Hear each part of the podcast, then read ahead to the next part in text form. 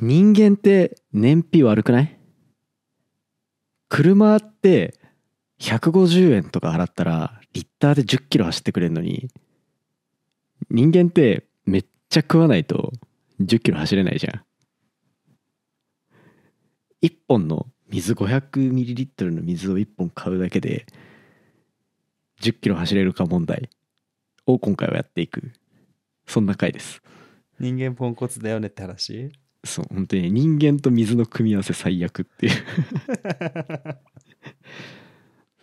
まあそんな話もしつつではあるんだけどまあなんかデータが石油っていう話からまあこういう話をしてて、まあここのねむちゃくちゃ理論はもうね本編楽しんでいただくとしまして今回はちょっと2トピック話してます1個がこのまあデータ分析とかいろいろ仕事にする上で数学ってどうやって勉強すりゃいいのって話うんでもう一個が野球のデータめっちゃ面白いよっていう話ビッグフライ大谷さんって話個人的には野球のデータの面白さをすごく感じたなと思ってますね野球面白かったねそうサッカーにも欲しいよねそうそう2人はサッカーをやってたから正直野球の話はピンとあんま来てないんだけどでも野球で取れるデータがすごいリッチだよっていう話を視聴者さんコワーカーさんから教えてくれたからあそう大事だよ我々も勉強させてもらいましたうんっていうところで2トピックまとめてお話ししてますので楽しんでください隣のデータ分析屋さんこの番組は隣の席に知らないことを気軽に聞けるデータ分析屋さんがいたらいいなぁを叶えるポッドキャストチャンネルですデータアナリストのりょっちですデータサイエンティストのたっちゃんです今回は質問回答お便りコーナーイエーイ長らくお待たせいたしました結構いただいてますよねこんなね始めたばっかりのさうんふざけてばっかりの真面目かどうかも微妙な番組にさねえ20回目とかえそんな来たになりますよ初めてエピソード20ぐらい到達してますねポッドキャストなんて多分数話やってやめてるやつがほとんどだからねあ私のポッドキャストあの Spotify の独占配信終了しましたご苦労様でしたいやーもうこれで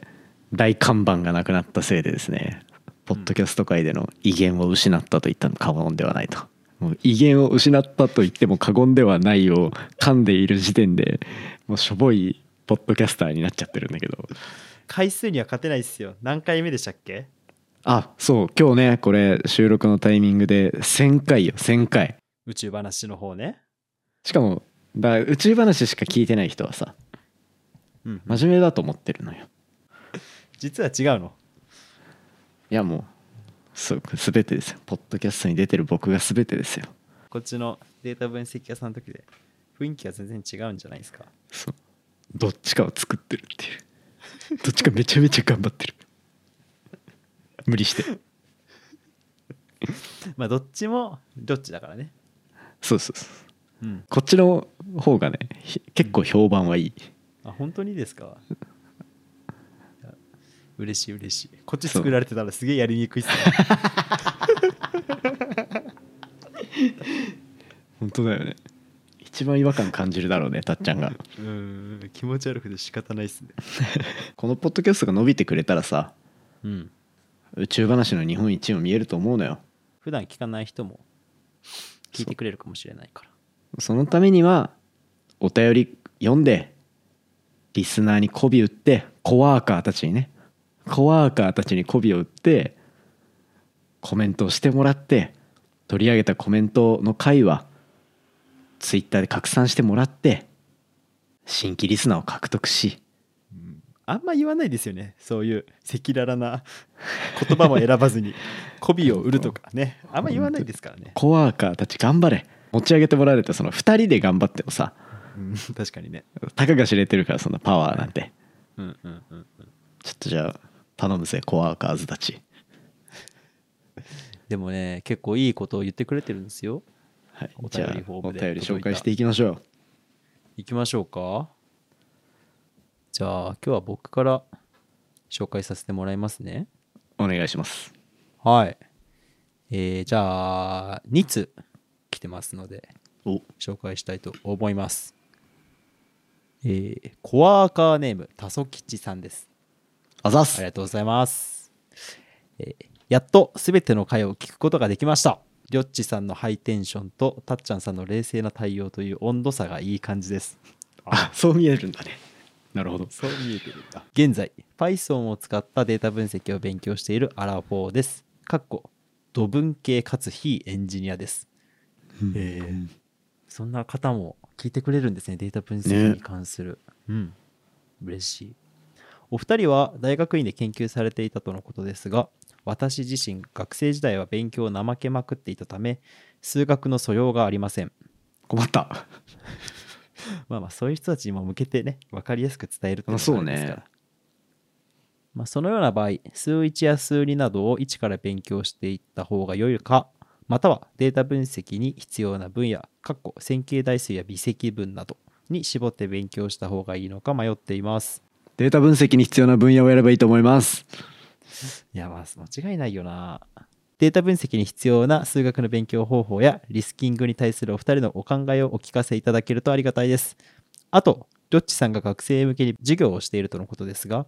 うん学校やユーデミーのようなプラットフォームで社会人向けでも受講できるようになると嬉しいです応援していますこれからも頑張ってくださいということであすりがとうございますますありがとうございます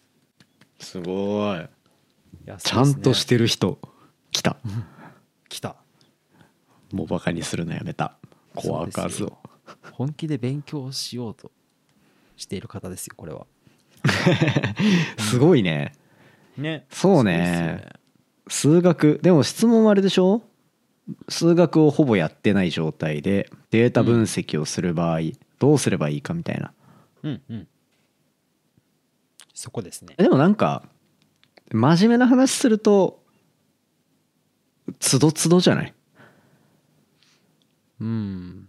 まあそうですねデータ分析もいろいろ幅が広いから何するかによるけどうんなんか理論から攻めていくっていうのは遠回りな気がしていて数学1とか数2を勉強するっていうのはないに越したことはないんだけどデータ分析したいんだったらもう直接データを見てパソコンでいろいろと分析ツールを使って可視化したりまあ簡単に AI 作ってみたりとかそういうところをやっていく方が身につくんじゃないかなとは思いますね。学生時代めちゃめちゃ怠けても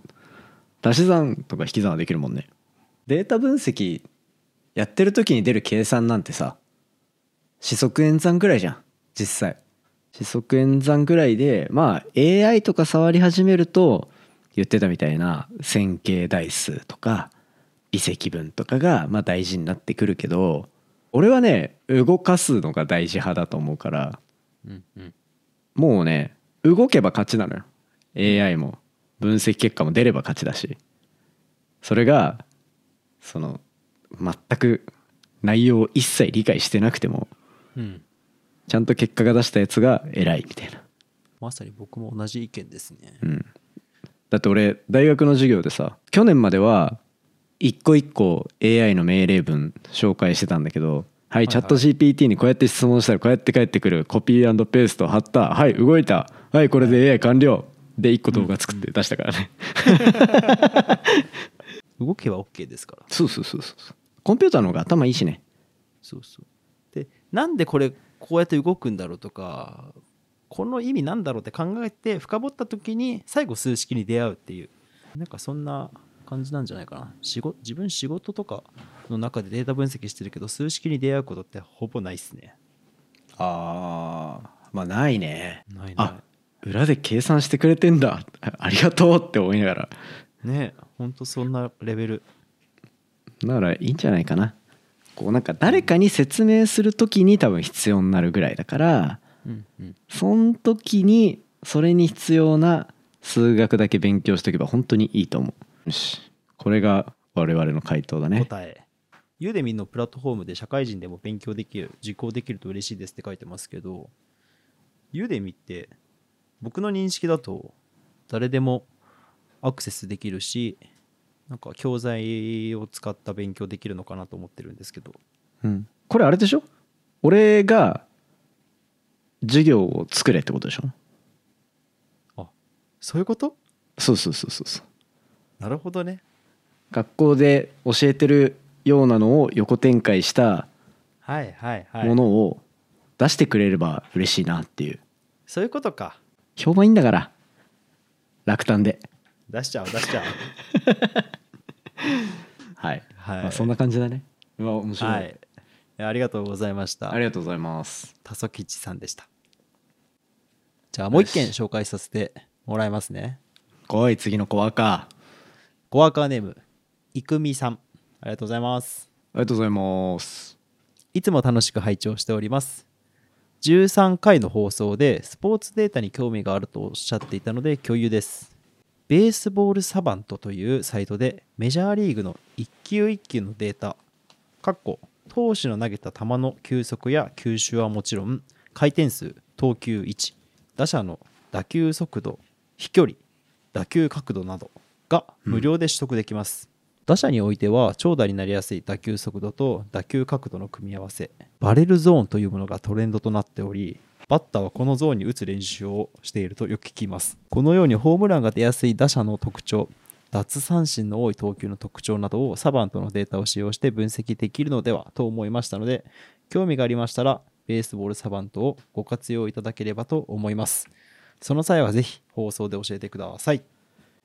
ビッグフライ大谷さんありがとうございます、えーありがとうございますバレルゾーンあなるほどねバレルゾーンは打ち込む角度はいボールを当てるその位置と角度この角度でこの場所でボールを当てたらバチコン飛ぶよみたいながバレルゾーンだねでそこのゾーンで打つ練習をプロはやってるとうーんあれだあれじゃないティーバッティングとかでさティーの位置をそこに揃えるんじゃないのそういうことかでもあれだよね大谷さんのさデータとかでさこうストライクゾーンを9分割とかにしたとこで打率出てて確か外角高めがめっちゃ高いんだよねビッグフライ大谷さんをしやすい位置みたいなのが、はいはいすごいっすよ一球一球のメジャーリーグのそのデータがもうデータとして蓄積されてるってわけだからうんこれはもう分析のしがいがあるんじゃないですかあーすごいめちゃめちゃすごい超ある、ねえー、すげえなんかめちゃめちゃリッチだよデータこれだけでなんか解できそうだわそうこういうデータっていっぱい集まってきてるんですよね多分これもオープンデータとして考えられると思ってて次回以降でどこかでオープンデータのエピソードとか喋りたいなと思ってたんですけどおええやなんかいろんいろとそうスポーツデータとかもそうだしこういろんなとこで取れるデータがこう一つのデータベースとして集まっててで誰でもその分析とかいろいろなサービスに使っていいよっていうのが展開されてるからすごく面白いことができるし発想次第ではビジネスにもなるかもしれないしっていうところがねいっぱいあるからこういうのいいですよねオープンソースのねデータなんてもうね最強よいや最強なんだよないやなんかさ俺データサイエンティストになるタイミングでまあさ就活するわけじゃんはい就活というかまあ転職うんって扱いで一応動いてたのかなってなった時にさ最初データサイエンス選ばないようにしてたのはいはいで理由はめっちゃいたの自分の周りにデータサイエンティストがめっちゃいてうんもうめちゃめちゃいるからいいやって思ったしはいあとなんかその頃ってデータは石油だみたいなうんそうだねを言っててもう石油じゃなくなるんだろうなと思ってありすぎてコーラぐらい、コーラぐらい。データ溢れすぎて石油じゃなくなるんだろうなみたいなのもふわっと思ってたから、データサイエンティストにはならないって誓って仕事を探してたんだけどうん。データサイエンティストになっちゃったのよ。なっちゃったね。うんまあいっかってなったけどあ何が言いたかったかで言うとまだ石油なんだよねデータって結局はその、まあ、こういうオープンソースになってるやつはまあ水ようん。コーラようん。ジンジャーエールようん。けど会社が持ってるデータとかっていうのはうん。全然まだ超石油なんだよねその守られた上でそのなんか秘匿性とかレア度みたいなところも掛け算されると全然やっぱまだ石油でいくらでもその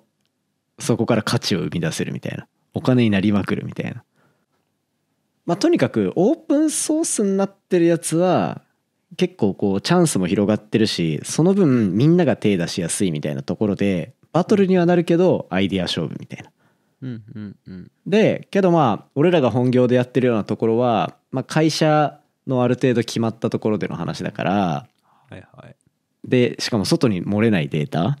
うん。うんっ。てなるとこう価値はぐっと上がるから、まあ、結局そのデータの価値とかの話もそうだしデータサイエンティスト全然まだオワコンにもならなそうだしみたいなっうん。うん。うん。うん。そうかていう話をしたかった私はあ今あ、そういうこと遠回りしちゃった。オープンデータの回でじゃあ、そこは議論しましょうか。あそうねいや面白そうだわそれ